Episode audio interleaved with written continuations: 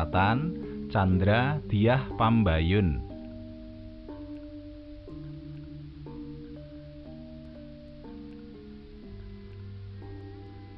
Wis seminggu iki Pardi ngrasakake ana samubarang kang aneh ing omahe. Saben tengah wengi, lawang omahe nyuwara sajak ditotok wong saka njaba. Nanging saben diparani ing njaba sepi. Ora ana apa-apa. Pardi ngresah, atine bingung. Apa ana tanggane sing arep jarak dheweke? Yen pancen ngono tenan, apa karepe? Wong sak suwene iki Pardi ora rumangsa nate gawe perkara karo sapa-sapa. Nanging yen dudu tanggane, banjur sapa sing saben wengi notoki lawang omahe iku? Pardi terus ginubel dening warna-warna pitakon. Nanging Pardi ora wani kandha marang sapa-sapa perkara iku. Luwih-luwih marang anake. Dheweke kuwatir yen nganti anake wedi krungu ceritane. Neng omah, Pardi mung karo anake loro. Sing siji umur pitung taun. Saiki kelas 1 SD. Wondene sitoke isih umur rong taun. Sedeng warni bojone wiwit setahun kepungkur lunga menyang Malaysia dadi TKW. Tenane nalika semono Pardi uga nggondeli. Nanging kekarpane Warni wis ora bisa dipenggak dening sing lanang.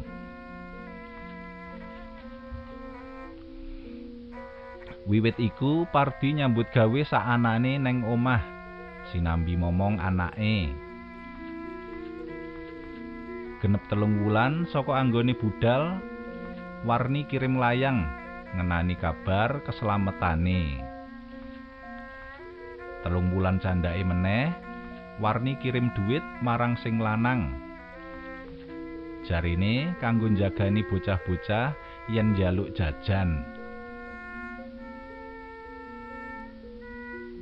Nanging wiwit kirim duit sepisan iku nganti seprene Warni durung nate kirim kabar meneh. Pardi ngraita lan ngira-ngira ana apa bojone ing paran. Dheweke saiki kok rumangsa ora kepenak pikirane. Perlambang apa kok lawang omahe saben bengi nyuwara sajak ditotok wong saka njaba. Parti bingung, bingung lan tambah bingung. Amarga jengkel atine, Pardi njur kepingin ngerti sapa sejatine sing notok lawang omahe saben bengi. Udakara jam 10 bengi, sakwise anake turu kabeh, Pardi njangkah alon-alon metu saka omahe. Dheweke ndedepi wong sing dianggep kurang ajar iku saka emperi Mbah Sura sing omahe tunggal pager karo omahe Pardi. Saka emperi Mbah Sura kono, Pardi terus nyawang omahe. Tenane ana apa? Saben bengi kok tansah nyuwara sajak ditotok wong saka njaba.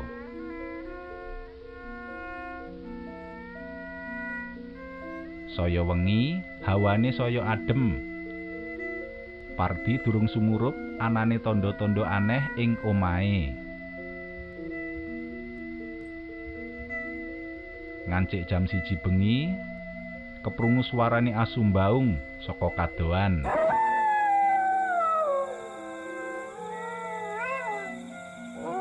Kitoke Pardi krasa mengkorok.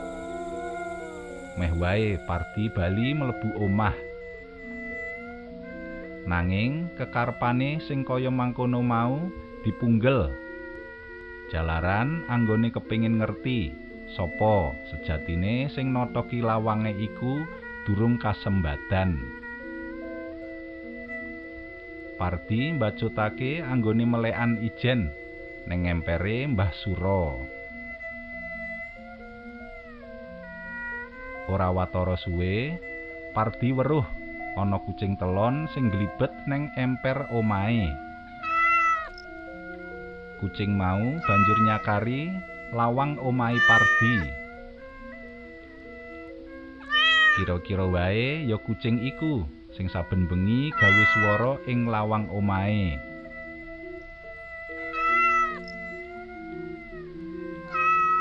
Kucing mau banjur disawat boto nganti keplayu dening Pardi. Tak kira apa sing saben bengi totok-totok lawang omahku. Jebul mung kucing. Grenenge Pardi sinambi mlebu omahe. Sakwise ngancing lawang, Pardi banjur mapan turu ing sandinge anake. Senajan krasa ngantuk, nanging mripate angel banget dieremake. Dheweke tansah kelingan kucing sing glibet neng emper omahe mau. Tangga teparone sing duwe ingon-ingon kucing ngono amung nggone Pak Kromo lan Pak Parno. Kucinge Pak Kromo rupane ireng. Wondene kucinge Pak Parno rupane abang. Ing mongko Pardi isih kelingan kucing sing glibet neng emper omahe mau mujudake kucing telon. Banjur kucinge sapa kae mau? Pardi wiwit ngresah meneh. Kira-kira wae kucing alasan sing saba. Ngono batine Pardi nentremake ati. Pardi banjur mapan turu meneh.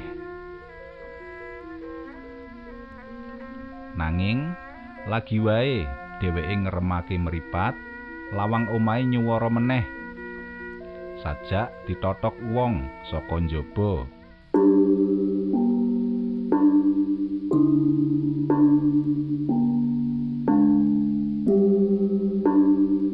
Parti ora sronta.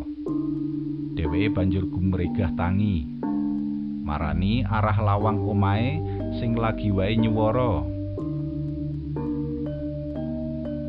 Sinten nggih sing enten jawi niku?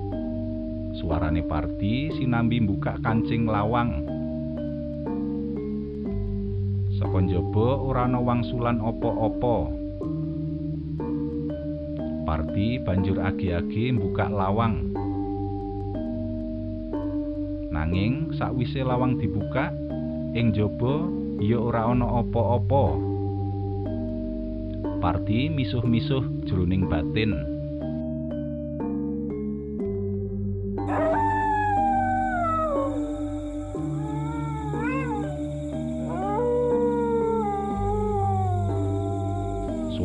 Suarane asu mbaung keprungu meneh saut-sautan saka kadoan. Kithoke Pardi krasa mengkorok meneh. Dheweke banjur agi-agi mlebu ngomah.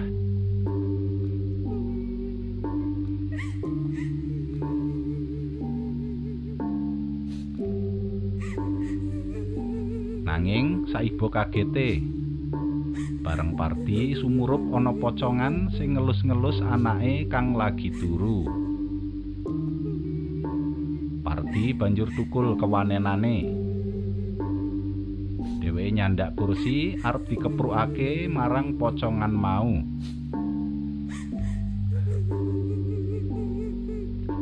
Aja, aku mung kepengin weruh anakmu. Suarane pocongan mau sinambi mubeng-mubeng mundur menyang pojokan. Awai Pardi krasa gemeter bareng krungu swara sing kaya mangkono mau. Tangane greyel. Kursi kang diangkat iku banjur diculake.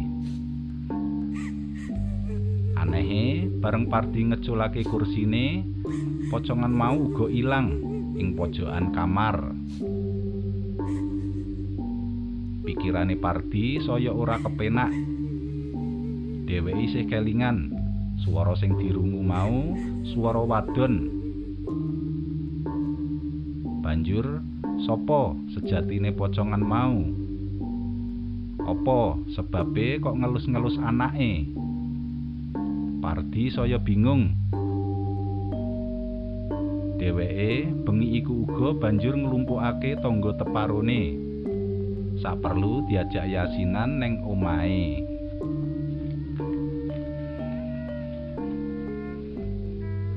Senajan anggone yasinan wis rampung nanging wong-wong ora ndang padha bali. Kabeh padha melekan neng omahe Pardi nganti para esuk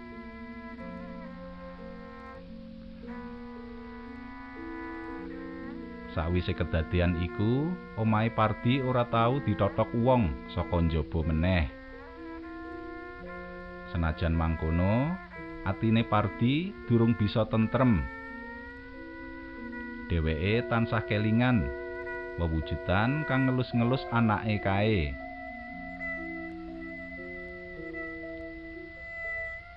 Sesampunipun wonten kedadosan menika ngantos sakniki ati kula mboten jenak, Pak.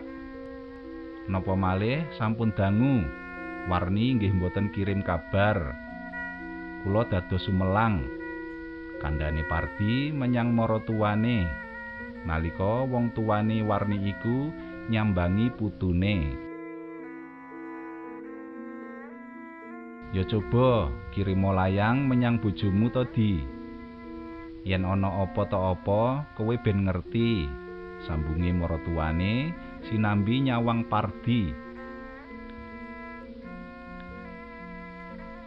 Sidane Pardi nulis layang kanggo bojone sing ana ing Malaysia. Wose mung nakokake kabar keselamatan lan sing luwih penting warni supaya enggal mbalesi layange mau.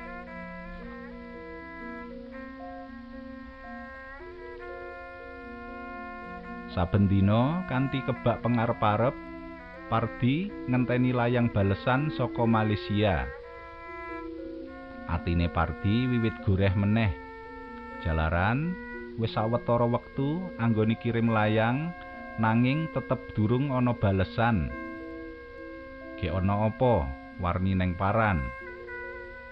Apa dayuh sing saben tengah wengi notoki lawang omahe iku kae ana sesambungane karo kahanane warni.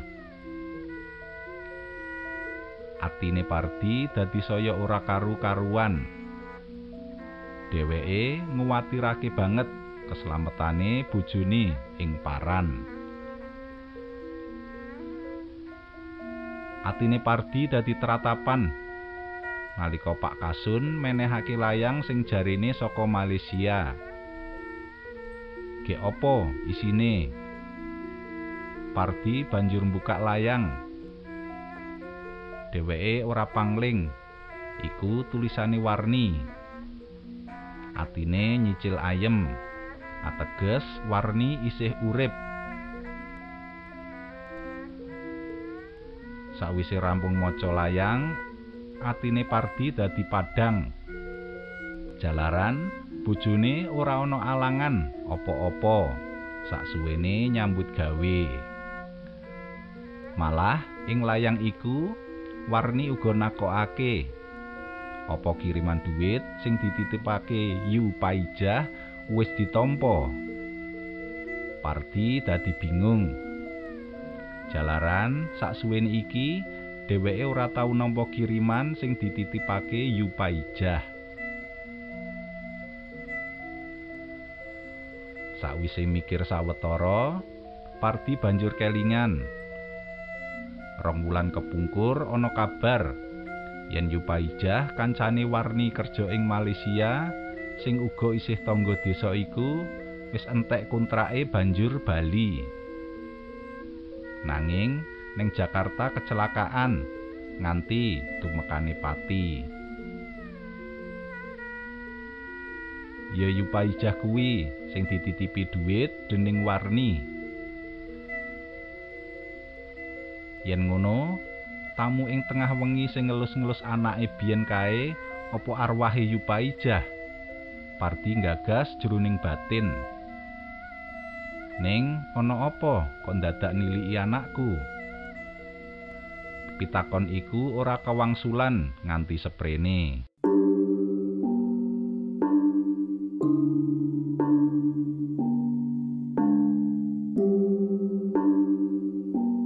Makaten para pamirsa, waosan cariyos tamu ing tengah wengi.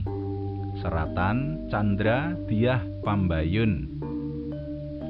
Kapethik saking kalawarti panyebar semangat nomor tigang doso setunggal tanggal sekawan Agustus kali hewu setunggal matur nuwun